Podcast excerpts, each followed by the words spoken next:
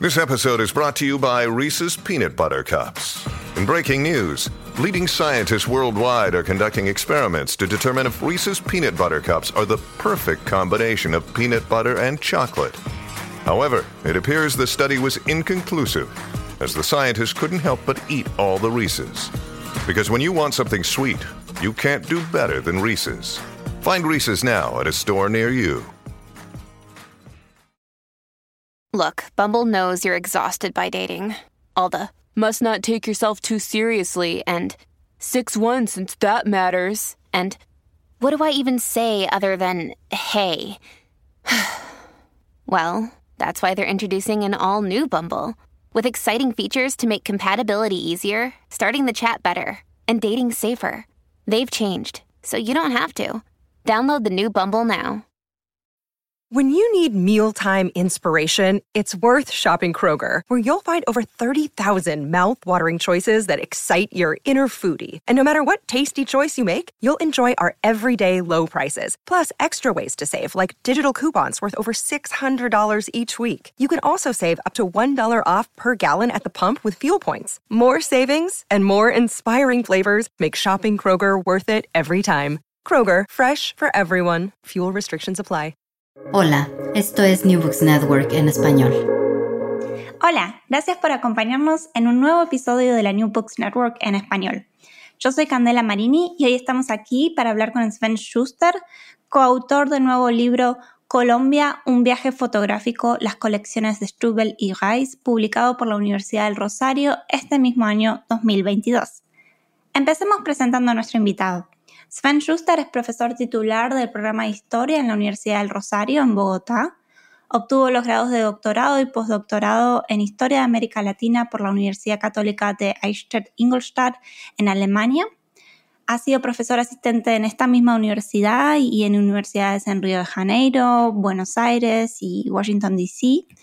Ha publicado innumerable cantidad de ensayos y libros sobre historia brasileña y colombiana, entre los que se incluye, y aquí perdonen mi alemán, Die Inszenierung der Nation, das Kaiserreich Brasilien im Zeitalter der Weltausstellungen, publicado en 2015, Die Violencia in Kolumbien, Verbotene Erinnerung der Bürgerkrieg in Politik und Gesellschaft 1948-2008, publicado en el 2009, editor también de los libros Imaginando América Latina, Historia y Cultura Visual siglo XIX a XXI, junto con Daniel Hernández Quiñones, publicado en el 2017, y La Nación Expuesta, Cultura Visual y Formación de la Nación en América Latina, publicado en el 2014. Lamentablemente por problemas técnicos, la otra autora del libro no ha podido eh, unirse a esta conversación, pero me gustaría presentarla.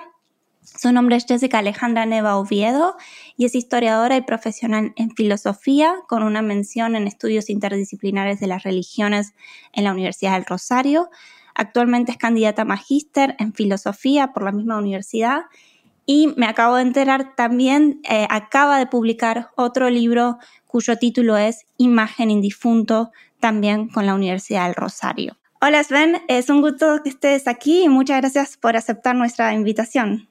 Bueno, muchas gracias, Candela, por la invitación. También lamento que Jessica no pueda estar aquí, eh, pero bueno, intentaré hablar del libro, eh, también de las partes que, que, escribió Jessica. Sí, va a estar bien también. Eh, en este programa nos gusta empezar conociendo un poco más a la persona detrás del libro. Entonces, ¿podrías hablarnos un poco más acerca de vos? ¿Cómo fue tu formación académica? ¿Qué vuelta de la vida te llevó a interesarte por la cultura visual del siglo XIX y particularmente de Colombia?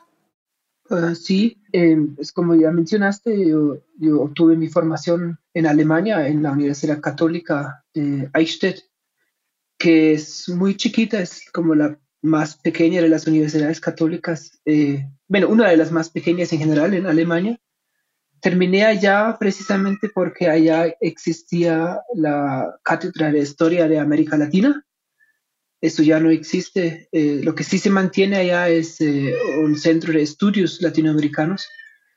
Eh, entonces, yo empecé a estudiar allá porque había conocido a América Latina en un viaje, en un viaje por México, eso fue en el 98. Eh, entonces me pareció una cultura fascinante, también todo lo de la cultura precolombina. Entonces me, me, me fui a Eichstätt a estudiar historia de América Latina. Mi profesor era el profesor Hans-Joachim König, que era o es eh, uno de los grandes colombianistas en Alemania, uno de los pocos que estudiaron la historia de Colombia. Entonces ya tuve en contacto muy temprano con esto. Y él precisamente, eh, él era especialista de nación, nacionalismo, construcción del Estado-Nación. Él tenía varios trabajos sobre los símbolos patrios, eh, en la era de la independencia sobre todo, ¿no? Eh, las pinturas, las monedas, la circulación de imágenes, eh, el papel de imágenes en la, en la, construcción de la nación. Algo de eso todavía se puede ver en, en, el libro que edité en el 2014, que se llama La Nación Expuesta. Allí hay, uh, en ese libro, ese libro abre con un ensayo de Hans-Joachim König sobre um, sobre los elementos visuales en la construcción de la nación en, en, Iberoamérica. Entonces, desde temprano tuve un interés en la cultura visual. Em, y bueno, después de haber trabajado varios años en, en Alemania, en el 2013 me cambié a Colombia, a la Universidad del Rosario, donde todavía estoy. Pero esto fue pura coincidencia. Ahí había una convocatoria. En esa época estaba en Brasil eh, también estaba pensando en tal vez quedarme en Brasil cuando llegó esa convocatoria y bueno, me presenté, tuve suerte y ahí me fui a Colombia, sí. Entonces, eh, esos son como los dos países que más he trabajado también, Brasil y Colombia, sí. Entonces, así fue que terminé acá. Sigo trabajando sobre estas temáticas. Eh, me gusta sobre todo la fotografía. es como ya esto no es mi primer trabajo sobre fotografía. Eh, anteriormente trabajé sobre todo sobre fotografía en exposiciones universales, que eso es mi segundo gran tema, eh, cómo estas fotografías se relacionaron con la modernidad tecnológica de la época, o como lo que se percibía como modernidad tecnológica. Eh, porque los países latinoamericanos expusieron tantas fotografías eh, de los paisajes de sus, países, de, los tipos nacionales, ¿no? Uh, incluso sobre eso publiqué algunos textos. En el caso del Imperio de Brasil se expusieron fotografías de esclavos y de indígenas. Entonces, ¿por qué, era, por qué eso, no? Que querían transmitir con, transmitir con estas fotografías. Eh, sigo trabajando entonces en estas líneas, eh, memoria, cultura visual, y en esta, en esta área de la cultura visual, sobre todo exposiciones universales o exposiciones en general y fotografía. Y seguramente toquemos varios de estos temas en, nuestra conversación ahora. Pasemos entonces al libro, Colombia, un viaje fotográfico. Um, el libro analiza las colecciones fotográficas de dos científicos alemanes, Alfons Stubel y Wilhelm Reis, quienes tenían pensado pasar un par de meses en Colombia y Ecuador y terminaron pasando más de nueve años en esos dos países y otros más de América del Sur. Esto es entre 1868 y 1877. Y, y, si no me equivoco, la colección fotográfica, la parte dedicada a América del Sur, consta de unas 2.300 piezas y es considerada la más completa de mediados del siglo XIX y la mayor parte se encuentra en el Museo de Geografía Comparada en Leipzig. Entonces, me gustaría empezar preguntándote por si podías ofrecer un panorama del mundo científico y de exploraciones de lo que pronto sería el Estado alemán unificado. ¿Cuán, cuán comunes eran los viajes de exploración como el que organizan Stubel y Reis? ¿Cómo lo relacionas al poder imperial alemán, seguramente a la influencia del Alexander von Humboldt. ¿Y cómo se explica este museo en Leipzig con esta colección? Muchas preguntas. Sí, eh, intentaré dar una, una, respuesta más o menos concisa. Eh, como tú ya lo mencionaste, ¿no? Alemania tenía una tradición, eh, digamos, importante de viajes de exploración, siendo Humboldt la figura principal, obviamente. Y Stübli Reis son algunos de los viajeros que estaban viajando por América del Sur o América Latina en sus huellas, em, pero había muchos otros. Eh, lo que destaca el viaje de estos es que era el más largo, el más detenido. ¿no? Eran nueve años, o sea, más que Humboldt mismo estuvieron en este territorio. Eh, pero claro, eh, eso fue antes de la existencia de Alemania como Estado-Nación unificado, como tú dijiste, antes también de la era del imperialismo, ¿no? O sea, eh, digamos, Alemania se vuelve una potencia colonial en los años 80. Entonces, eh, esto es interesante, de hecho, porque hay, algunos trabajos que han leído tanto los escritos de los dos como sus fotografías en esta clave de una, una, mirada imperial, ¿no? Tipo Marie-Louise Pratt. Yo soy un poco escéptico con eso porque Alemania no tenía, digamos, pretensiones imperiales en esta región, lo que sí se encuentra claramente en, estos, en estas fuentes, eso está también en nuestro libro, eh, sobre todo Stübel era racista, era muy racista. Eh, es de hecho chocante leer lo que dice sobre las sociedades de América Latina, pero no era un racismo biológico todavía, ¿no? Eso también es importante. Entonces no simplemente se puede decir, para dar un ejemplo, como se encuentran tantas fotografías de tipos, tipos populares, esos son retratos en formato carte visit generalmente, en esta colección que eso era la visión racializada de la sociedad que Stübel tenía. Eso no es correcto. De hecho, primero, esas fotografías no eran de ellos, ¿no? Ellos compraron fotografías en estudios en el camino. muy pocas veces encargaron fotografías específicamente para algo o las tomaron. Eso casi nunca es el caso. Entonces, leer estas fotografías en clave de este racismo europeo o de un una forma de paternalismo, algo así, es complicado. Eh, de hecho, como, vamos como mostramos en el libro también, muchas de esas fotografías tienen mucho que ver con tradiciones propias. Eh, los tipos populares, por ejemplo, son de la tradición del costumbrismo, que muestran a la gente eh, realizando sus oficios con sus atributos típicos.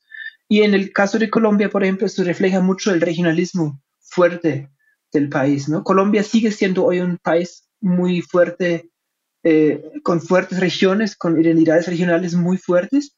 Y a diferencia de otros países latinoamericanos, Colombia también es un país descentralizado. O sea, sí hay mucho que ocurre en Bogotá, digamos, en términos políticos, económicos, pero otras regiones como Antioquia y el Valle del Cauca, por ejemplo, son también muy importantes. Y eso ya fue así en la época, ¿no? Entonces, el costumbrismo también quería reflejar esta diversidad de las regiones, de los tipos populares, eh, pero al mismo tiempo la unidad de esto, ¿no? Entonces se celebraba eh, la, la, diversidad en la unidad, se podría decir. Entonces relacionar estas fotografías con una mirada colonialista o racista es un error. Y eso también, de eso también se trata el trabajo, ¿no? Por una parte queríamos reconstruir el viaje de los dos, eh, y que hacían, que hacían con estas fotografías en su trabajo científico, por ejemplo, eh, cómo las expusieron en Alemania, porque fueron expuestas en el museo en Leipzig, el Museo de Geografía Comparada. Eso fue una creación de Stübel y eso fue el antecesor de lo que hoy es el Instituto de Geografía Regional de Leipzig, el que tú mencionaste, y por eso esas fotografías se encuentran allá.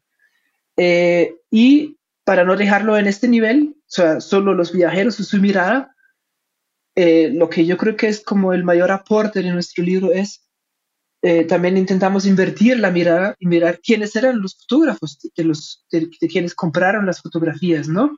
Cómo trabajaron, eh, qué, podemos decir sobre la cultura visual de la época a través de ellos, porque esas fotografías muestran que en esa época había un diálogo, digamos, visual con otros medios, ¿no? Con la litografía, con la xilografía.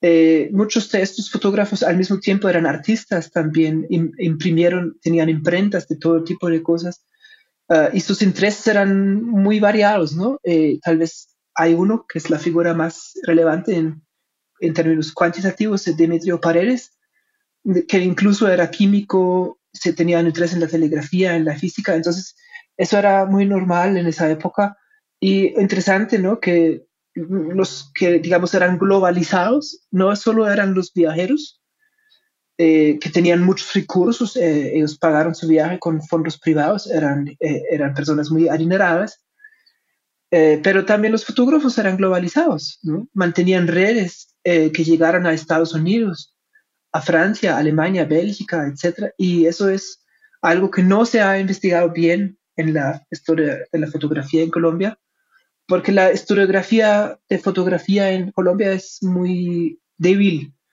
¿no? Hay pocos trabajos sobre el siglo XIX, tanto así que varios de los fotógrafos que encontramos en las colecciones de Stübli no, no aparecen en ningún estudio hasta ahora. Eh, entonces, es, algunos solo se conocen el nombre, por ejemplo, ah, de otros ni siquiera el nombre. En ese sentido, fue todo un trabajo pionero. Como yo creo, sería muy difícil, por ejemplo, en Argentina o en México o en Brasil, donde ya hay una historiografía más sólida de la fotografía del siglo XIX, eh, por lo menos en lo que yo conozco, ¿no? Y para terminar, eh, lo que tú me preguntaste sobre pues, el contexto alemán un poco.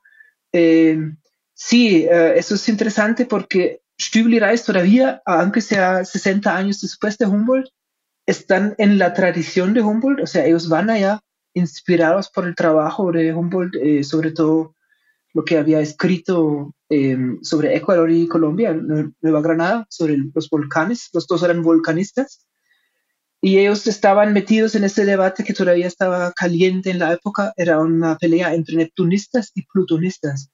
Quiere decir, había un grupo, digamos, los neptunistas, que tenían la idea de la geomorfología, estaba sobre todo uh, relacionada con el agua, eh, con los océanos y también con, eh, con las aguas profundas en la Tierra.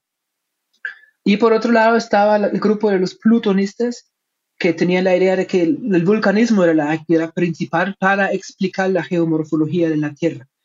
Eh, Stübli Reis eran parte de este grupo.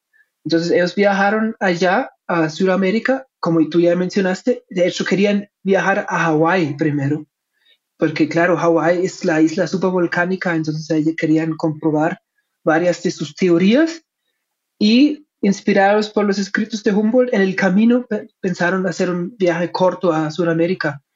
Eh, sobre todo Ecuador les llamaba la atención, ¿no? Porque ahí era donde Humboldt había hecho sus grandes hallazgos, sobre todo eh, en el Chimborazo. Entonces, em, cuando llegaron a la costa atlántica de Colombia, de hecho, se dieron cuenta que esto, a lo que había en gran parte, no estaba todavía trabajado. Había mucho que hacer eh, entonces, cuando vieron que incluso con los trabajos de Humboldt y otros que habían estado antes, eh, todavía había mucho, mucho que hacer, decidieron quedarse más tiempo ah, y a la final fueron nueve años, ¿no? Sin embargo, de estos nueve años, em, una buena parte, seis años, más de seis años, siete años en total, estaban en Colombia y en Ecuador, que eran los dos países donde pasaron más tiempo en otros países como Chile, Argentina, Brasil, etcétera, estuvieron mucho menos tiempo.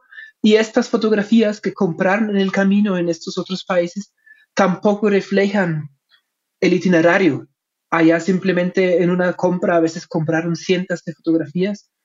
Eh, en cambio, en Colombia, en Ecuador, se puede realmente ilustrar a través de las fotografías todo el camino que recorrieron. Y así eh, también fueron usadas eh, cuando Stüble empezó con su museo, ya en los años 90 del siglo XIX, eh, realmente él sabía que solo para estos dos países valía la pena usar las fotografías para ilustrar los países como un panorama completo, porque no, no tenía el mismo material para Chile, por ejemplo, Argentina, etc. Entonces, en el museo había una sección con fuerte en varios, en algunos países, eso eran países de Medio Oriente, de hecho, donde estaba Stüble después, eh, y los dos países latinoamericanos más eh, importantes eran Colombia y Ecuador. Entonces ahí estaban expuestos las fotografías y también mapas grandes, dibujos grandes. Eh, por ejemplo, en Ecuador, Stübel contrató a un pintor nativo, Rafael Troya. Él le hizo cuadros grandes de los paisajes de los volcanes. y de hecho, esto también es algo interesante en, en estos dos personajes ellos sí compraron muchas fotografías, las usaron a veces para su obra como base, por ejemplo, para una litografía, para el museo, como ya mencioné, eh, pero siempre en una forma ilustrativa, de forma panorámica, por ejemplo, en el museo, y así también funciona la colección Stühl. había un esquema que se repetía para los países que quería mostrar, ¿no? Se abría con panoramas de paisajes y de ciudades, después se llegaba a los tipos populares, eh, había objetos arqueológicos, por ejemplo, que también le interesaron, eh, aunque Stübli y Reis, por ejemplo, eran volcanólogos, eh, con el tiempo empezaron a meterse en otros campos, etnografía, arqueología, y publicaron también sobre esto. y a la final había siempre una sección de personajes famosos. Esos podían ser gente que realmente encontraron o los personajes que ellos consideraron importantes en algún país. Entonces, por eso, por ejemplo, en Colombia aparece Bolívar, que ya estaba muerto, obviamente, eh, también estaba muerto, y algunos personajes vivos de la política, por ejemplo, presidentes, ah, empresarios, etc. Así funcionaba. Lo interesante es, esto era para ilustrar el viaje, para el museo, pero casi no usaron fotografías para su trabajo científico. De hecho, como muestran los escritos de Stübel sobre todo, ellos descartaron la fotografía como método científico, lo cual es muy raro porque la literatura uno encuentra, no el clásico, por ejemplo, de Rain Dustin y Peter Ellison, eh, Objectivity es un libro muy famoso que habla mucho de cómo se impone a mediados del siglo XIX la objetividad como norma en la, en, en la ilustración científica. De hecho, el libro parte de atlas científicos y la fotografía es una herramienta clave en esto, porque es la, es el método de reproducción mecánica, eh, en mecánica, ¿no? Entonces está muy relacionado con la nueva idea de objetividad. Uh, pero Stübel y Reis no están todavía en este paradigma. De hecho, ellos hablan de verdad natural en sus escritos. Lo que buscan es mucho más parecido al, al ideal de Humboldt, ¿no? que es una idea más romántica, más holística y más universal de la naturaleza, y que también eh, buscan los tipos ideales en la naturaleza. Y eso tiene sentido. En la volcanología, por ejemplo, Stübel escribe sobre eso, lo que le interesa no es una imagen exacta de un volcán con todos los detalles, como lo podría dar la fotografía, sino la estructura del volcán y eso puede hacer mejor un pintor o un dibujante. Entonces el mismo Stübel prefería siempre el dibujo a la fotografía en su trabajo científico. De hecho, él tiene varios textos que hablan de la fotografía como un medio no apropiado para este tipo de trabajo. Sin embargo, como ya se ha mostrado en otros trabajos también, final, al final de su vida esa precisión empieza a cambiar y empieza así a usar la fotografía en algunas obras científicas y él mismo eh, incluso desarrollaría nuevas tecnologías fotográficas, por ejemplo, él desarrolló un cartucho ah, para película que después vende la patente a la empresa Eastman Kodak. Y también Stübel toma fotografías, eso también es importante decirlo. Eh, esto es eso también tiene que ver con eh, los cambios técnicos de la fotografía, ¿no? Cuando Stübel y Reis están viajando, está el colorión húmedo, el método más aplicado, entonces tocaba preparar las placas en el sitio con los químicos, eh, llevándolos en una mula, por ejemplo, con la carpa para desarrollar el material en el sitio otra vez. Entonces era muy complicado usar la fotografía como algo móvil, como se habría necesitado en terrenos difíciles, en la selva, en las montañas, etc. Eh, por eso también generalmente compraron esas fotografías. Pero ya más tarde, con las placas del colorión seco, que ya estaba pre-preparado, digamos, esto era mucho más fácil. Entonces ya en otros viajes, cuando Stübel viaja a Medio Oriente, ahí sí hace un uso diferente de la fotografía, ya, ya más científico. Y todo eso también se refleja ¿no? en sus escritos. Em, entonces lo que tenemos, para terminar, tenemos una colección que tú dijiste bien, eh, son 2.300 fotografías en total de lo que se conserva hoy. La verdad es que eso habría podido ser mucho más, porque muchas de estas colecciones fueron destruidas en la Segunda Guerra Mundial uh, y también están separados hasta el día de hoy. ¿no? La de Stübel está en Leipzig, de donde era él, y la de Reis, que es más chiquita, son 800 fotografías, está en Mannheim, en el Museo Reis Engelhorn. Eh, y eso es, esos son 800 que se conservan, pero como Mannheim fue tan bombardeada en la Segunda Guerra Mundial, se sabe que muchas de esas fotografías se quemaron. No se sabe cuántos, eh, hay algún historiador que estima que unos 300, pero pueden ser mucho más, no lo sabemos. En el caso de Stühl también pasa algo así. Eh, esa colección incluso fue eh, evacuar varias veces en la Segunda Guerra Mundial por los bombardeos y todo esto. algunas partes terminaron en la Unión Soviética, nunca más se encontraron, ¿no? como eso era Alemania Oriental. Eh, y, por ejemplo, los cuadros famosos de Rafael Troya, que eran más de 80, solo se conservan cuatro. Todo lo demás está destruido. Entonces, saber cuál era el tamaño original de estas dos colecciones es muy difícil. Sigue siendo la más grande, con unas 2.500 fotografías, digamos. y para, para mediados del siglo XIX es lo mejor que hay para estos dos países, para Colombia y para Ecuador, pero también para otros países tienen algunas joyas. Por ejemplo, para Brasil, eso es algo que ya trabajé en algún texto, eh, tenemos, por ejemplo, las primeras fotografías conocidas del Alto Amazonas, eh, que fueron tomadas por Albert Frisch. Eh, también son muy interesantes porque también son montajes, que son fotografías superpuestas. Entonces, para la historia de la fotografía también tiene mucho material interesante. Y algunas fotografías mm, son copias también del daguerrotipo. Entonces también vincula con la primera técnica fotográfica, digamos, que había. Em, en cuanto a, esto de las, de las, de las colecciones, eh, algo que hicimos por primera vez, con esto termino realmente esta parte, eh, como son dos colecciones separadas, las unimos para el libro y trabajamos la parte de Colombia así, porque eh, a veces la colección de, de sobre todo que es más chiquita, no tuvo ninguna atención. Eso se explica pues, porque es más chiquita, pero también en gran parte son copias eh, en el caso de esta colección se puede decir que la mitad más o menos son copias idénticas, pero aún así hay algunas que son únicas. Entonces también las incluimos en este libro. ¿Por qué? Porque a la final estos dos viajeros compraron juntos las fotografías en muchos casos. También se sabe que cuando ellos a veces viajaron de forma separada, después se encontraron de nuevo y ahí intercambiaron fotografías. Entonces es muy difícil separar estas colecciones. Por eso decidimos presentarlas de esta forma fusionada, digamos. Y la última justificación del libro, aparte de, aporte para la historiografía colombiana de la fotografía, es em, para Colombia no hay un trabajo así todavía. Eso es algo muy lamentable porque pues, tiene mucho también que ver con la debilidad de las instituciones científicas en Colombia, etc. Pero lo que pasa es hace muchos años ya en Brasil entendieron, por ejemplo, que esas fotografías son súper importantes. Entonces ya, por ejemplo, el Instituto Morera Salis eh, ya tiene estas fotografías digitalizadas hace mucho tiempo, sacaron libros con eso. Lo mismo pasa en Ecuador, también sacaron varios libros sobre estas fotografías.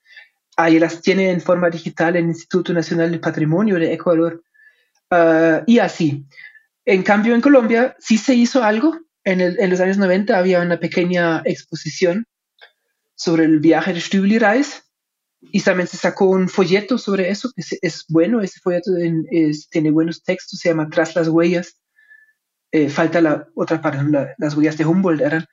Eh, pero esto estaba enfocado en el viaje y en las cartas, pero no en las fotografías. Entonces dijimos, bueno, como no hay eso, hacemos este libro que no solo presenta las fotografías, sino también compramos las fotografías en alta resolución para el archivo de la Universidad del Rosario.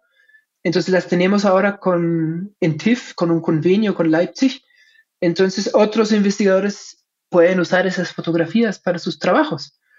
Eh, y el libro sirve como una especie de guía, ¿no? Ahí está todo el contexto, cómo se hicieron, quiénes eran los fotógrafos.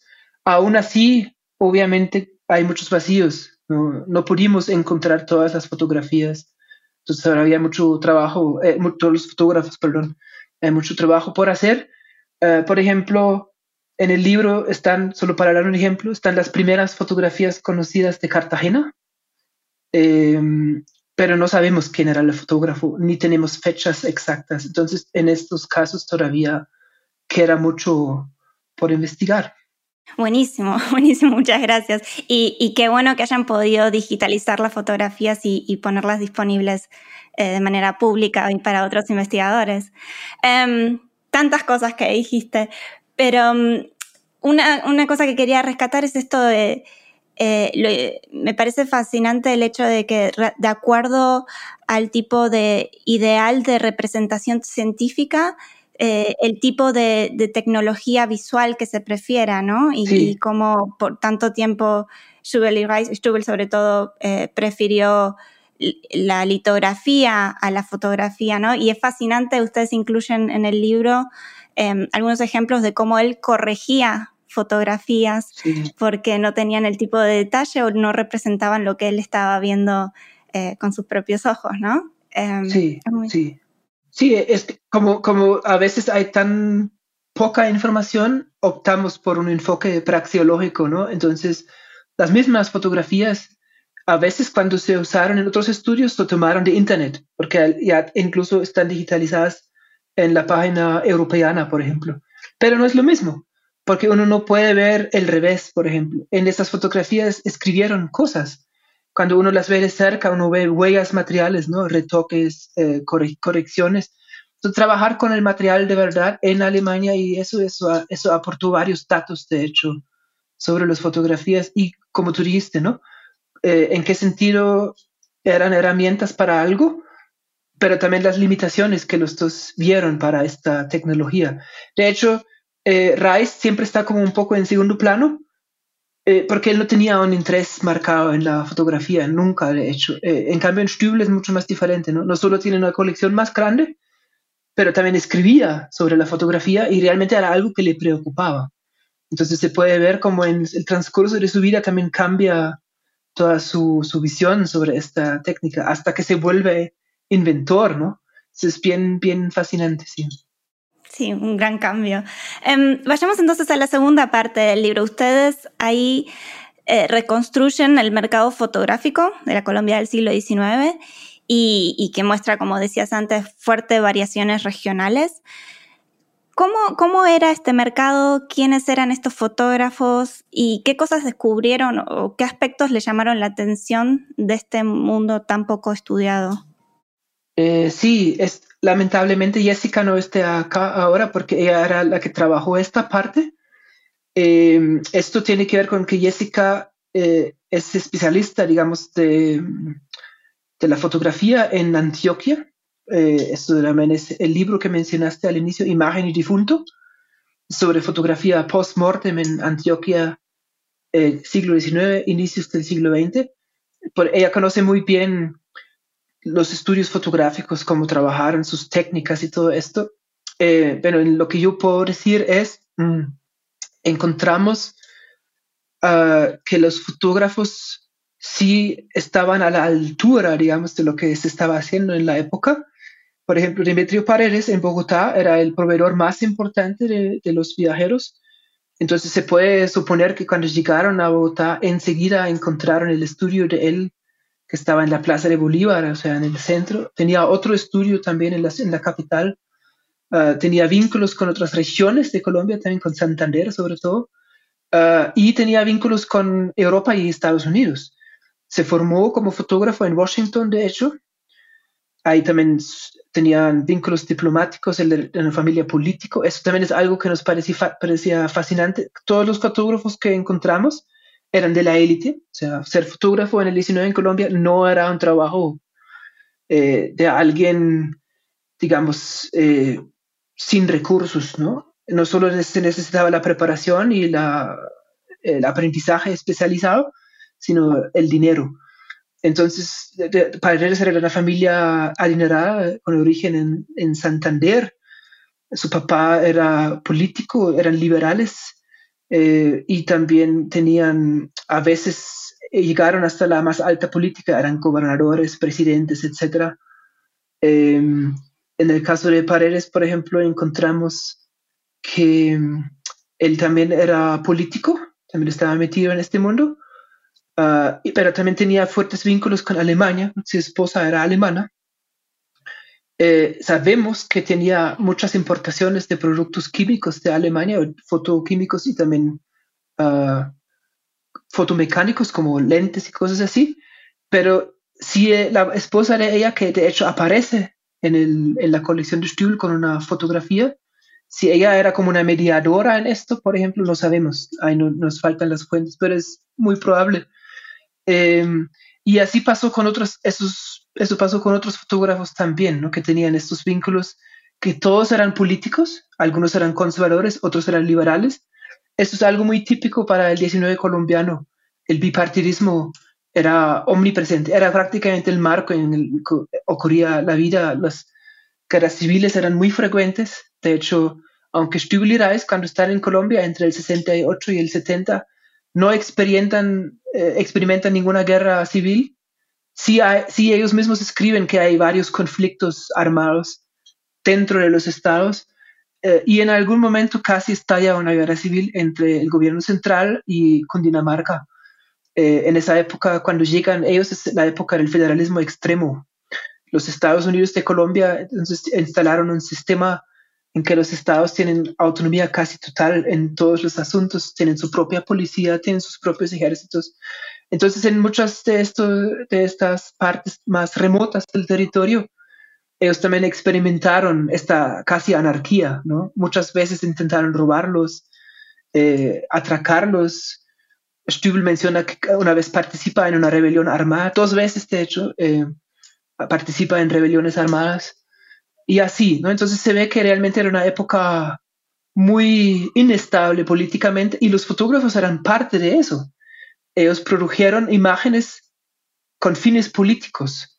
Eso se puede ver en el caso de algunos, como Gutiérrez Ponce, por ejemplo, hay un fotógrafo que se llama así. Él produjo, él era conservador y él produjo fotografías con fines políticos. Ah, en este caso, por ejemplo, eh, para los seguidores del general Tomás Cipriano de Mosquera, eh, que estaba en el exilio justo por sus eh, maniobras políticas. Entonces estas fotografías circularon entre sus seguidores con fines propagandísticos, ¿no? Hay una, por ejemplo, que se ve al general Mosquera en su prisión jugando ajedrez con su sirviente. Entonces uno podría pensar, él está en este momento está siendo juzgado eh, que esto también no solo muestra que todavía está vivo eh, y está ahí, digamos, eh, en la ciudad, sino también que es todavía, ah, porque ya era viejo, que es ágil mentalmente, que todavía es capaz de jugar un partido con su sirviente. Entonces estas fotografías también tenían mensajes políticos muchas veces. otra cosa, eso en Bogotá era algo que se esperaba, ¿no? Que encontramos fotógrafos metidos en redes globales, fotógrafos que también están en la intersección de varios oficios. Por ejemplo, como tú dijiste, ¿no? La litografía, la xilografía y todo eso, para él está hecho en todo. Él traduce y escribe tratados sobre química, sobre petróleo, sobre telegrafía, etc. Incluso llega a producir los billetes de la nación en algún momento. Entonces hace, hace de todo. Pues él mismo no, pero como tenía dos estudios mínimo él tenía muchos empleados, ¿no? Eso también pasa en general en América Latina en esa época con la fotografía. El autor que sale, por ejemplo, en el sello no necesariamente es el fotógrafo. Eh, en el caso de Paredes encontramos muchas fotografías de varias partes del territorio nacional, del río Magdalena, por ejemplo, pero sí es poco probable que él mismo viajara allá, ¿no? Esos fueron empleados del estudio Paredes. Lo mismo también pasa en Brasil, por ejemplo, en otros países.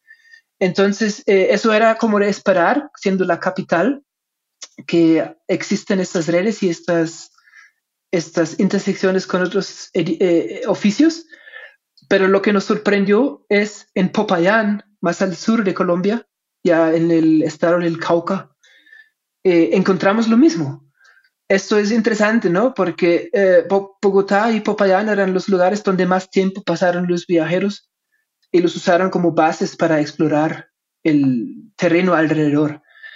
Y sobre Popayán y la fotografía no se sabe casi nada, porque sigue siendo una ciudad muy provinciana hasta el día de hoy. En la época tenía 10.000 habitantes. Eh, sin embargo, contaba con por lo menos tres estudios fotográficos. Y en las fuentes que encontramos allá en el archivo del Cauca, también se puede ver que estos fotógrafos también tenían redes globales, ¿no? Ahí una asociación que se llamaba Ramírez Fernández tenía contactos con Nueva York, por ejemplo. Eh, ganaron premios en, en, Europa. Entonces, eso es interesante, ¿no? Porque también va en contra de esa idea de que son, son partes periféricos del territorio. Estaban igual de globalizados en estos términos y se encuentran también los mismos vínculos con otros oficios allá. Entonces, eso indica que la historia de la, fotografía de la fotografía en Colombia está apenas por escribir. Hay regiones enteras que están muy mal investigadas, ¿no? Sabemos algo sobre Antioquia, que es la región mejor investigada, pero muy poco sobre la costa atlántica, por ejemplo, sobre el Cauca. El Cauca en la época era un mega estado, eh, era casi la mitad del territorio. Sabemos muy, muy poco sobre esto, ¿no? Sí, sí, increíble. Y me encanta cómo ustedes muestran eh, esta red de fotógrafos y cómo eh, la profesión en sí era tan, sí, internacional y tan interdisciplinaria, ¿no? Y cómo eh, lo conjugan con las colecciones de Stubel y Geis y cómo está, muestran también que la fotografía era también un espacio de intercambio y, y de alguna manera potenciaba también las redes científicas, ¿no? Que, sí. Ustedes hablan de estos encuentros científicos donde se intercambian fotos y de alguna manera explica por qué la colección de Reis eh, tenga tantas fotografías repetidas eh, con la colección de Stubel. Lo del intercambio científico es muy importante, ¿no? Eh, sabemos que muchas de esas fotografías no fueron usadas con fines científicos. Sin embargo, nosotros también tenemos muchas fotografías allá que fueron integradas después a la colección. Estas, las últimas adquisiciones están en 1891. Y ahí las cosas ya cambian, porque ahí es cuando Stühl y Reis y Ule, Max Ule, el arqueólogo, y también Bendix Koppel, como mediador, están metidos en el campo de la arqueología, ¿no? Como ya dije, al inicio ellos solo eran vulcanólogos que estaban en las huellas de Humboldt, pero al igual que Humboldt, tenían en el siglo XIX, eso era mucho más común, ya empiezan a cristalizarse las nuevas disciplinas y todo esto, pero todavía era común que uno manejaba estos campos. Eh, Stübel nunca se definió como arqueólogo o algo así, pero sí le fascinaba. Eh, eso lo llevaba realmente a, a, realizar las primeras excavaciones sistemáticas que se conocen en esta región. Pero en Perú, en Ancón, sacaron cientos de momias precolumbinas Ah, y, elaboraron una publicación en dos tomos sobre esto, ¿no? Incluso en, en, Perú hoy en día se conoce esto como la primera excavación sistemática de la historia del país. Eh, no era raro que Stübel y Reis pudieran hacer eso porque eran, como eran geólogos, entendían una idea, tenían una idea de las capas de la Tierra y ya una forma muy primitiva de la estratografía, ¿no? Entonces, en ese sentido, aportaron incluso algo a la, arqueología, aunque nunca se definieron como arqueólogos. Y sacaron tres libros grandes sobre arqueología que todavía hoy se consultan. ¿Por qué? Es porque muchas veces contienen objetos que ya se perdieron, ¿no? Algunos son famosos incluso, como por ejemplo la balsa muisca de oro, que se perdió en un incendio supuestamente en, Alemania. Entonces tiene varios objetos increíblemente interesantes y en esa fase de su trabajo, años 80, años 90, o sea, ya mucho después del viaje, sí usan fotografía como medio científico, ¿no? Entonces eh, sirve de base para algunas litografías y tal como tú dices, ya es lo que Latour llamaba un móvil inmutable. Entonces, en esa fase ya, que ya también la tecnología fotográfica es mucho mejor, las, las fotografías circulan globalmente entre congresos de americanistas, por ejemplo, entre museos, entre universidades, ¿no? Entonces ahí también vemos que Stübel y Reis hicieron uso así de la fotografía. Ah, entonces, em, por ejemplo, eh, de algunas fotografías de indígenas en la región de Popayán, sacaron un álbum que se llama Tipos de Indios de Ecuador y Colombia. Se tiene indígenas de la región de Popayán, pero también de, de Ecuador. Eh, y ahí, aunque no conocemos muy bien el contexto, sí sabemos que este álbum fue presentado al Congreso de Americanistas de Berlín en 1888. ¿no? Entonces sí hay ya una circulación global de fotografías con, con fines científicos, sobre todo en, este, en estos dos ámbitos, en la etnografía y la arqueología. Y ahí Stübel y Reis eran pioneros, aunque ellos mismos nunca se definieron como arqueólogos, el alumno de ellos, pues que ellos eran patrocinadores de Max Ulle, él sería el primer arqueólogo realmente profesional en Perú y Chile, por ejemplo, ¿no? introduciendo nuevos métodos ya eh, pues, inspirados por el positivismo, pero también estratigráficos y todo esto. Pero el origen de ese trabajo realmente está en el, trabajo de estos dos.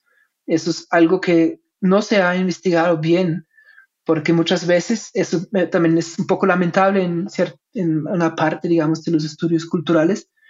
Simplemente a estos dos se descartó como racistas y que no vale la pena ni siquiera entrar en el trabajo etnográfico o algo así de ellos, ¿no? Entonces, en el trabajo, no sé si lo viste, yo cité al, referencié a algunos trabajos que son horrendos en ese sentido, ¿no? Que simplemente dicen, ah, estos indígenas que se fotografiaron en, eh, cerca de Popayán, en la región de Tierra Adentro, son indígenas NASA o país en esa época, eh, son conocidas esas fotografías porque también aparecen en este folleto tipos indios, de indios de Ecuador y Colombia.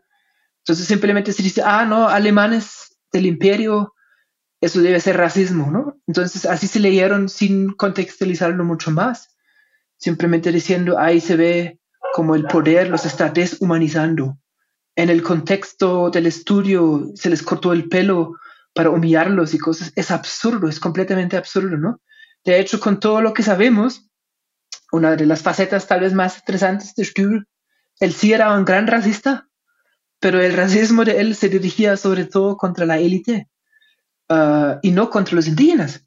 Como él estaba tan fascinado con esas culturas precolombinas, ¿no? Eh, lo descubre en Colombia, de hecho, cuando, cuando excava una estatua en San Agustín, que es el mismo territorio donde viven los Nasa. Eh, él relaciona a los indígenas con los descendientes de grandes civilizaciones. ¿no? En eso es muy común en los viajeros europeos en esa época. Muchos dicen eso, que sí, estos indígenas ahora están degenerados por siglos de dominio colonial y eso, pero todavía mantienen algo de eh, saberes ancestrales, sí están relacionados con nuestras culturas y eso obviamente es algo que quieren rescatar, ¿no? Entonces, simplemente decir que Stübler era racista y que esas fotografías de alguna forma lo están mostrando o legitimando incluso es absurdo, ¿no? Eh, realmente no es tan claro el uso de esto, eh, pero en este caso específico e, e incluso es posible que hay un uso que tiene que ver con raza, pero no es claro porque ah, unas fotografías de esa serie son antropométricas ¿no? que se ve el fotografiado en perfil y semi-perfil y, uh, de frente. Eh, pero no hay ningún escrito de Stübler Reis sobre esto, sobre razas o ideas poligenistas o algo así. No, eso no les interesaba simplemente. Entonces, eh, no sabemos por qué hicieron esto. Una hipótesis que teníamos es, sabemos que en ese viaje estaban acompañados por un francés que sí tenía un interés etnográfico él escribió una de las primeras gramáticas de las eh, lenguas Nasa y Isaac, eh, que es, según estándares de hoy, completamente equivocada, pero tenía el interés. Y él estaba con estos dos. Eh, es posible, ¿no? Que tiene algo que ver con la influencia, pero no lo podemos decir. Mi punto es un poco hacer juicios así sobre estas fotografías, ¿no? En clave decolonial, por ejemplo, puede ser muy peligroso. y de hecho lo es, ¿no? Entonces, eh, esos usos científicos no necesariamente tenían algo que ver con teorías racistas o algo así. Another day is here and you're ready for it. What to wear? Check. Breakfast, lunch and dinner? Check. Planning for what's next and how to save for it? That's where Bank of America can help. For your financial to-dos, Bank of America has experts ready to help get you closer to your goals. Get started at one of our local financial centers or 24-7 in our mobile banking app. Find a location near you at bankofamerica.com slash talk to us. What would you like the power to do? Mobile banking requires downloading the app and is only available for select devices. Message and data rates may apply. Bank of America and a member FDIC. Your brain needs support, and new Ollie Brainy Chews are a delightful way to take care of your cognitive health. Made with scientifically backed ingredients like Thai ginger, L-theanine, and caffeine, Brainy Chews support healthy brain function and help you find your focus, stay chill, or get energized. Be kind to your mind and get these nootropic chews at ollie.com. That's O L L Y.com. These statements have not been evaluated by the Food and Drug Administration. This product is not intended to diagnose, treat, cure, or prevent any disease. Pero quería retomar algo que, que dijiste hace un momento, que que con la idea o con la excusa de, querer salvar o rescatar o, preservar eh, un patrimonio que ellos eh, pensaban que no estaba siendo cuidado, en realidad eh, lo que estas fotografías también documentan y sus cartas es otro tipo de circulación forzada, que es la de los objetos indígenas, ¿no? Que fueron saqueados y robados y que incluso algunos fueron vendidos, ¿no? Para financiar estas publicaciones.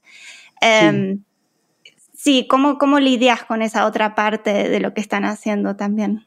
Claro, eso es algo muy difícil, ¿no? Sobre todo hoy en día que ya estamos en estos debates de restitución y eh, de las, digamos, del pasado colonial y violento de las colecciones y todo eso, entonces eso lo vuelve más eh, caliente todo esto, pero también hay que contextualizarlo.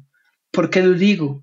¿No? Eh, Rice, como muchos otros, participan en el saqueo de las antigüedades, no hay ninguna duda sobre eso, ¿no? Incluso Stübel tiene varios escritos donde habla de esas antigüedades. Ah, sacan cosas de una huaca que encuentran, lo mandan a Leipzig en cajas. Eh, después de Stübel Reis viene Bastian, pasa por Colombia, hace lo mismo, ¿no? Él está solo ahí con una intención, conseguir la mayor cantidad de objetos arqueológicos posible para el Museo Etnológico de Berlín, y así sigue durante todo el siglo XIX, hasta que al inicio del siglo XX, ya en los años 10 y 20, sí surgen primeras legislaciones que lo prohíben, ¿no? Muy tarde. Eh, el punto es esto ocurre en un contexto en que la misma élite está fomentando esto. Eh, entonces, en Colombia, aunque no hay arqueología de alguna forma institucionalizada o la profesión tampoco se conoce, ¿no? Lo que hay son eruditos eh, que tienen un interés en el pasado precolombino, tienen colecciones privadas. Ellos generalmente no quieren que sus colecciones estén en el país. Ellos siempre están buscando algún museo en el extranjero para llevarlo o para venderlo, incluso donarlo porque hay una gran, digamos, mm, ¿cómo se puede decir? Conciencia entre ellos que en Colombia no hay ninguna forma de trabajar este material bien, de analizarlo con criterios académicos, ni de apreciarlo. Ellos piensan que, ellos mismos piensan que este país no está apto para tener este material. Eh, el mm, caso más conocido de estos es el del Tesoro Quimbaya, que se encuentra en 1891. Ese es el hallazgo arqueológico más importante en toda la historia de Colombia. ¿Qué hacen? Lo regalan a España, donde se encuentra hoy en día, ¿no? Eh, en el Museo de América en Madrid. Entonces es un regalo del gobierno a la reina regente de España, eh, con la misma idea detrás, ¿no? Que allá sí está mejor, allá sirve como un embajador cultural de, de lo que es Colombia y todo eso. Entonces ese contexto también hay que verlo. Pero obviamente en Stübel y Reis y los alemanes, etcétera, que están allá activos, ellos lo ven igual. Ellos piensan, ya Stübel siendo un racista, que la élite de estos países está sufriendo todos los vicios que él piensa que es una herencia de España, ¿no? que son la erudición falsa, la corrupción, todas esas son cosas que todo el tiempo repite. Entonces, cuando ellos conocen a Agustín, San Agustín, perdón, y después otros sitios, sobre todo en Perú, ellos empiezan a pensar, o en Ecuador, ellos empiezan a pensar, no, es que en estos países no hay ningún interés por las antigüedades, eh, más bien están destruyéndose, lo cual es verdad, ¿no? Por ejemplo, en Colombia existe la guaquería como profesión, que de hecho está legal, está, está, tiene un respaldo legal, la guaquería desde 1839, hay una ley que dice, si alguien encuentra una guaca con objetos de oro, etcétera, él se puede quedar con esto y después la, el oro generalmente se, se funde para hacer barras, ¿no? Y venderlas. Entonces, eh, en estas cuacas, cuando encuentran el oro, las cosas cerámicas, por ejemplo, se destruyen porque no tienen ningún valor. Entonces, no hay una conciencia de que esto podría dar pistas sobre el pasado precolombino del país. Eh, eso es muy rudimentario todavía, ¿no? En algunos sectores liberales ya empieza esa idea de que ahí está el núcleo de la nación y todo eso, pero son muy pocos. Por ejemplo, Clara Isabel Botero, la que mejor investigó los inicios, digamos, del interés por el pasado precolombino en Colombia, dice que al final del siglo XIX, el grupo de interesados en Colombia sobre el pasado precolombino, coleccionistas eruditos, eran no más de 600 personas en todo el país. Eso era realmente un grupo muy reducido. Y en este, en este contexto, Stübli también tienen esa idea, ¿no? Que es mejor sacar esas cosas del país porque esa élite no es capaz ah, de preservarlo. Y obviamente también tienen esa noción racista y paternalista también, que son estados que todavía están en su infancia. Por eso no tienen ningún problema moral, digamos, de sacar esas cosas. Entonces ahora en el debate actual, ¿no? Obviamente tocaría pensar, eh, estas cosas realmente tienen que estar en algún museo alemán, donde a veces, o en Estados Unidos, ¿no? Una buena parte del tesoro que vaya, por ejemplo, está en Chicago, en el Field Museum, en, el, en la bodega, ni siquiera está expuesto. Igual que una buena parte de lo que está en San Agustín, hay como 30 estatuas de tamaño medio que están en Berlín, en la bodega, ¿no? Entonces uno podría argumentar, claro, eh, eso fue legal en la época, no había ninguna ley, la élite lo fomentó, pero esto no debería ser el debate, obviamente, ¿no? El debate debería ser, eso tiene sentido, o sea, Colombia debería tener estas cosas. Aquí hay muchos lugares donde sí se puede exponer. Eh, claro que aquí también hay un centralismo, mucho está en el Museo de Oro en Bogotá, pero por ejemplo, ¿por qué no tomar esas piezas de San Agustín y exponerlos en San Agustín? Poner un sitio allá, esto no sería ningún problema. Pero ahí otra vez, a eso para terminar esto, no es tan fácil como aparece. ¿Por qué? porque la misma élite colombiana de hoy no ha cambiado tanto, ¿no? Sí estuvieron en Alemania varias veces, pero pasando de vacaciones. Entonces, cuando realmente les toca entrar en negociaciones, ah, dicen, no, mejor que las cosas que eran allá como embajadoras eh, culturales de Colombia. Mismo discurso del siglo XIX. Tendría que ser directamente con las comunidades indígenas. Exacto, así tiene que ser. Y es absurdo, ¿no? Que el Estado no lo está haciendo porque no tiene ningún ni el menor interés. Eso también pasa con otras cosas, que eh, eso es un ejemplo, ¿no? Eh, en, general, igual eso es para algunas cosas súper emblemáticas como lo de San Agustín o cosas así. En cuanto a lo de Stübli lo que ellos llevaron, eso no tendría ningún sentido porque eso ya no existe. La gran mayoría de estos objetos fue destruida. ¿no? En, en, la Segunda Guerra Mundial. Lo que es irónico, sí, para salvarlos. Lo sacaron para salvarlo y lo entregaron a la destrucción. Sin embargo, como ellos hicieron estos libros grandotes de cromolitografías de muy, muy buena calidad, es, lo, es mucho mejor de lo que se encuentra en el siglo XX, por ejemplo. Eh, son muy buenos esos libros, ¿no? Eh, estos son libros que se consultan todavía de estos objetos por, que se perdieron en gran parte. Pero pedir que, por ejemplo, el Museo Etnológico de Leipzig, que se llama el Graci Museo hoy en día, que devolviera esas cosas no tendría sentido, ya no hay casi nada.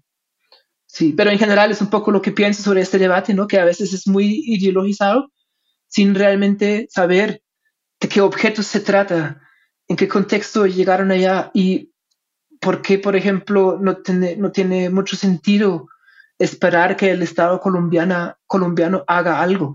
Están así, por ejemplo, eh, que hace unos dos, tres años, creo, eh, la Corte Constitucional falló que el gobierno tiene que hacer todo lo posible para repatriar el tesoro vaya.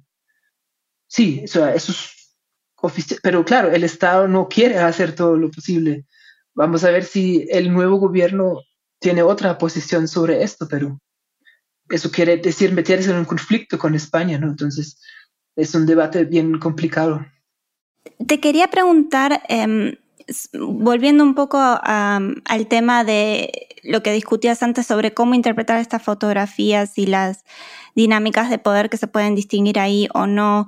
Em, sabemos que estas fotografías fueron tomadas casi todas, eh, la gran mayoría, por fotógrafos locales, y, pero que tenían condiciones de producción muy diferentes. Algunas eh, eh, eran con fines turísticos, eh, otras fueron encargadas. Tal vez ustedes especulan que ellos llevaron tal vez algún fotógrafo en partes del viaje. Em, y luego fueron, bueno, fueron tomadas como parte de una colección y, y organizadas de diferentes maneras. Y entonces ustedes aquí proponen que se ven en ellas, en, la colección al menos, la mirada alemania, alemana sobre Colombia. ¿Podrías explicar un poco más sobre esto? Sí, eh, eso es más bien como ellos, eh, tenemos una parte, como ya dijiste, en que hablamos en general del viaje, y de las, cómo comprar las fotografías y esto, ¿no? En esta primera parte también podemos mostrar que en algunos casos sí fueron encargados y también conocemos los fotógrafos, ¿no? Ahí, por ejemplo, surge uno nuevo desconocido que se llamaba Mariano Cubo Rincón en Popayán y él era el autor de estas fotografías de indígenas, por ejemplo, directamente encargado por Stübel, eso sabemos. Eh, entonces hay casos así también. También sabemos que en Bogotá contrataron a veces a fotógrafos para tomar imágenes en la Biblioteca Nacional. O sea, no todas las fotografías fueron compradas así eh, en una tienda, ¿no? La mayoría sí. Eh, y claro, en estas tiendas ya estaban prefabricadas, eso también se puede demostrar por medio de anuncios, ¿no? Tenían como su oferta, por ejemplo. Tenemos fotografías del paisaje, ah, del, del, viaje al salto del Tequendama, también tenemos fotografías del viaje por el río Magdalena. Los estudios tenían esas fotografías ya porque eso era el camino que todo el mundo tenía que tomar para llegar a la capital. Entonces parece que mucha gente, extranjeros, pero también nacionales, después tenían ese interés de tener un recuerdo de su viaje, ¿no? Eh, eso es la, esa parte. En la segunda mostramos ya mejor quiénes eran los fotógrafos, cómo trabajaron sus redes, su afiliación política, su vida y todo esto.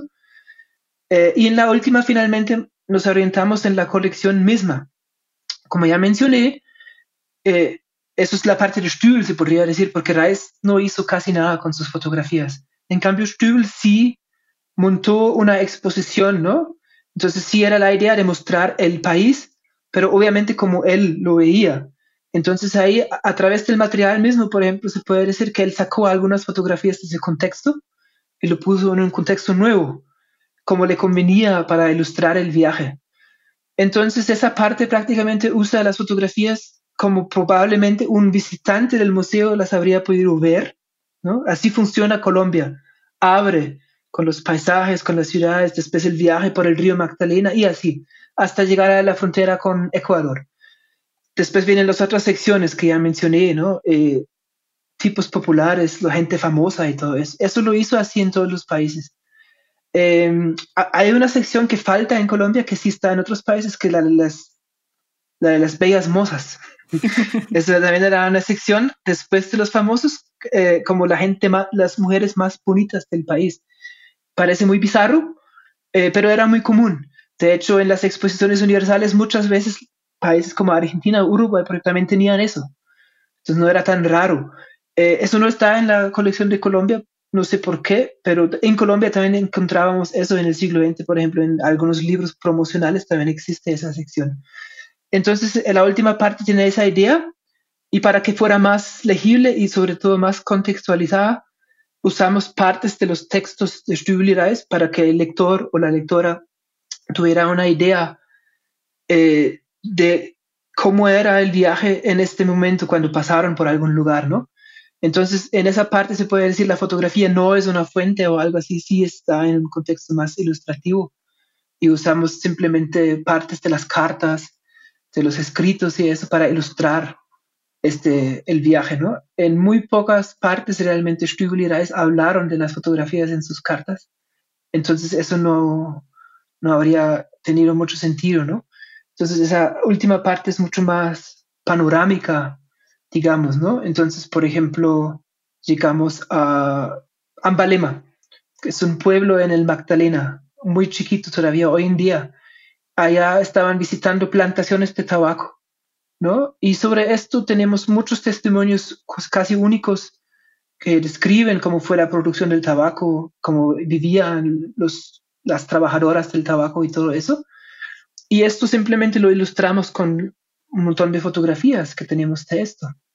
Entonces la idea era re, ¿cómo se podría decir? Reconstruir un poco esta idea que Stübel realmente quería dar del país sin saber realmente cómo era, ¿no? Em, ¿Por qué? Porque sobre el Museo Geográfico Comparado no se sabe casi nada. Eso fue un proyecto poco exitoso. Eh, funcionaba hasta los años 20, pero ya en los años 20 con la crisis de la República de Weimar, con la crisis del 23, ese proyecto también entra en crisis ah, y después se cierra prácticamente, ¿no? Entonces, como era un... Stübel se murió incluso antes de la apertura de ese museo.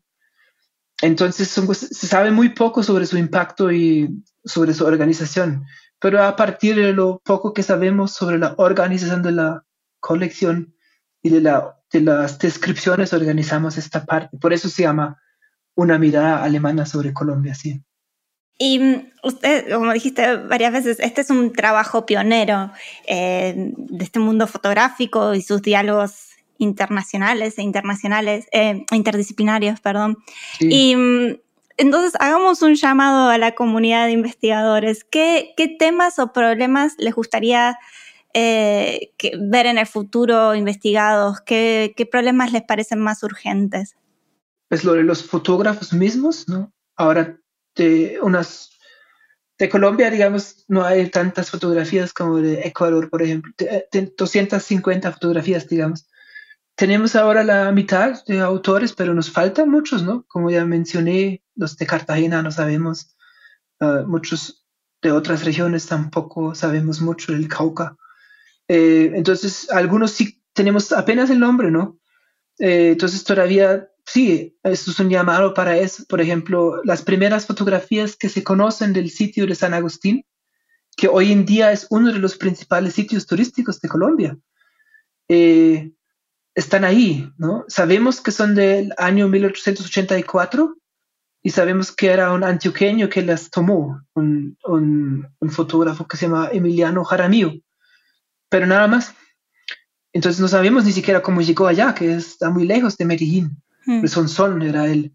Entonces, eso está todo por explorar. Por otro lado, también esperamos que en otros trabajos que tienen que ver con cultura visual se usen estas fotografías, ¿no? Hay muchos que dialogan, por ejemplo, con el costumbrismo. Para trabajos, por ejemplo, que hablan de la construcción de nación en el 19, generalmente lo que se usa es, son las láminas de la comisión coreográfica, que eso como nada ilustra esta idea de diversidad en unidad, ¿no? de, la época liberal y de la, del culto al mestizaje, por ejemplo. Pero las fotografías de Stübler lo, lo ilustran de la misma forma y no se han usado en ese sentido, ¿no? Entonces, muchos, muchos trabajos que tienen que ver con esto, eh, también con las intersecciones entre litografía, costumbrismo y fotografía, podrían usar estas fotografías con provecho, yo creo. Ah, incluso la historia del medio ambiente puede usar algunas, ¿no? Ah, por ejemplo, se, ven, se ve el glaciar del Nevado del Tolima, que hoy en día está muy chiquitico, entonces hay cambios en, el, en la superficie de la Tierra que podrían ser interesantes. También se ve las primeras fotografías probablemente de la minería es que a cielo abierto en Colombia, en Muso. Hay muchas que sirven para este tipo de proyectos. Lo del tabaco, por ejemplo, hace poco se lo ofrecía a un egresado de nosotros que está haciendo una historia global del tabaco en Wisconsin. Le dije, mira, aquí están las primeras fotografías conocidas de la producción de tabaco en Colombia. Tú deberías usarlas, ¿no? Tiene, no, no necesariamente de manera ilustrativa, incluso a, lo mejor se pueden ver algunos aspectos en eso que tú no has considerado, quién lo sabe. Entonces hay muchas formas así. Y por último, eh, en eso estoy trabajando yo ahora, de hecho, la circulación de todo esto, ¿no? Por ejemplo, algunas de estas fotografías arqueológicas no solo circularon en el ambiente científico, sino fueron expuestas en exposiciones universales por Colombia.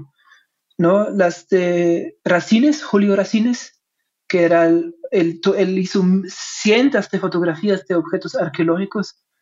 Ah, y con esto Colombia se presentó, por ejemplo, en el cuarto centenario en Madrid, en Chicago y en Génova. ¿no? De hecho, Génova es el único lugar donde están esos álbumes completos hoy en día. Entonces también tocaría hacer un proyecto con ellos para digitalizar esto. Son cientos de fotografías, ¿no? En, ah, trabajo hay. Eh, como siempre en Colombia es muy difícil financiar cosas así, porque todo lo que tiene que ver con la segunda mitad del siglo XIX es un gran hueco, se puede decir, ¿no? Eh, obviamente hay muchos trabajos, pero es muy difícil conseguir algún patrocinio, porque en la historia, digamos, eh, las épocas más investigadas son la independencia ah, y el siglo XX, ¿no? Todo lo que tiene que ver con la violencia política de mediados del siglo hasta hoy. Entonces, eh, también si hay algo para humanidades, tendencialmente va a los problemas coyunturales, ¿no? Paz, conflicto, pero si tú vienes, yo quiero hacer algo sobre fotografía arqueológica, te miran como si fueras un extraterrestre. Eso es muy difícil, si no imposible. De hecho, el libro fue financiado en parte con, un, con el Rosario, con un fondo interno de investigación, porque la organización, digamos, de apoyo a la ciencia en Colombia, MinCiencias, eh, antes Colciencias, es no solo un monstruo burocrático y corrupto, sino no, no, nunca financiarían algo así, no entienden el sentido de eso para empezar. Eh, y segundo, eh, si no hubiéramos obtenido financiación, digamos, eh, ad hoc, no lo habríamos podido terminar, ¿no? ahí entró el doctor, el doctor Nieto, que en esa época era el jefe de patrimonio del Rosario, él murió antes de ver el libro publicado mm. infelizmente, y él, él, él lo salvó. bueno, ¿por qué hizo posible la adquisición de estas fotografías y los, y los metadatos? Eh, entonces es muy difícil hacer un proyecto así, ¿no? Eh, sigue siendo muy difícil. Eh, pero igual, la idea es que otros investigadores sí se atrevan a, hacer esto ah, y que la idea sería llegar al estándar de Antioquia, porque allá realmente sí han hecho muy buenos trabajos, los archivos están bien organizados, ah, pero eso es excepcional en el contexto colombiano, ¿no? Y de alguna forma esa colección es una es un, inicio para otros trabajos en estas áreas, sí, para otras regiones también. Los problemas de las humanidades. Em, sí, eso debe ser universal, o sea, yo creo que tal vez en Estados Unidos no, no pero yo creo que en América Latina eh, pasa eso en todas partes, ¿no? En Estados Unidos también. Em, hablando un poco más de la disciplina, em, es muy lindo ver un libro escrito de a dos, y, creo que me habías dicho que el próximo trabajo, proyecto tuyo, también lo vas a escribir con otra investigadora. ¿Cómo fue la experiencia de escribir un libro de manera conjunta y debería hacerse más? Sí, sí. Eh, yo tengo algunas experiencias con eso. Eh, es, digamos, lo que no me gusta, lo que no puedo hacer es meter mano sobre un mismo pedazo del texto. Entonces, desde el inicio teníamos claro que íbamos a dividir el texto en unidades, que cada uno hace una parte, ¿no? Eh, y al final lo fusionamos, entonces ahí sí Jessica intervino también en partes mías con párrafos propios, etc. Eh, igual, siempre queda una diferencia, ¿no? Tanto de intereses como de mm, estilo, pero eso no me parece un problema. Eh, de hecho, eso enriquece el libro, que yo creo, ¿no? Entonces se ve, que la parte de Jessica, por ejemplo, está mucho más enfocada en asuntos técnicos, biográficos, lo cual también está muy bien. Eh, y la diferencia de estilo, igual yo siempre tengo ese problema. Como soy alemán, mi español no es perfecto, al contrario. Entonces, al final, igual un tercer lector tuvo que ayudar a unir todo eso también en términos estilísticos entonces ahí nos ayudó, eh, nos ayudó Daniel Hernández, con el cual también ya he escrito cosas en conjunto y él hizo que el texto fuera uniforme, ¿no? Eh, entonces sí era una muy buena experiencia. Eh, yo creo que sobre todo para Jessica, porque como ella es egresada, o sea, se graduó hace relativamente poco tiempo, ahora está terminando su maestría. Para ella obviamente es una buena oportunidad poder participar en un proyecto así y ahora recién graduada ya tiene varias publicaciones, ¿no? Ya tiene su propio libro sobre la fotografía post-mortem, tiene este libro eh, y tiene también un texto derivado de este libro sobre las fotografías del, pueblo NASA en, Popa, en Adentro. Entonces yo creo que es una experiencia formativa eh, que, es, que yo también tuve de hecho, mi primera publicación también era a cuatro manos con König, con el profesor en Eichstätt. Qué lindo. Entonces eso uno aprende un montón, ¿no? Con la práctica. Claro, había crisis, momentos de gran crisis, de hecho. También una buena, o sea, con la escritura, con la investigación, cosas que no se encontraron. Eh, y hay que mencionarlo, esa obra la hicimos durante la pandemia, ¿no? Mm. Y eso complicó mucho las cosas porque yo viajé a Alemania dos veces, estuve en Leipzig y en Mannheim. Eh, Jessica viajó por toda Colombia, estaba en Popayán dos veces también. en la pandemia. Entonces el acceso a los archivos era muy difícil, ¿no? Pero con todo, yo creo que sí era una experiencia inolvidable para, para Jessica y para mí también. Sí. Qué lindo, qué sí, estas colaboraciones eh, creo que son muy fructíferas.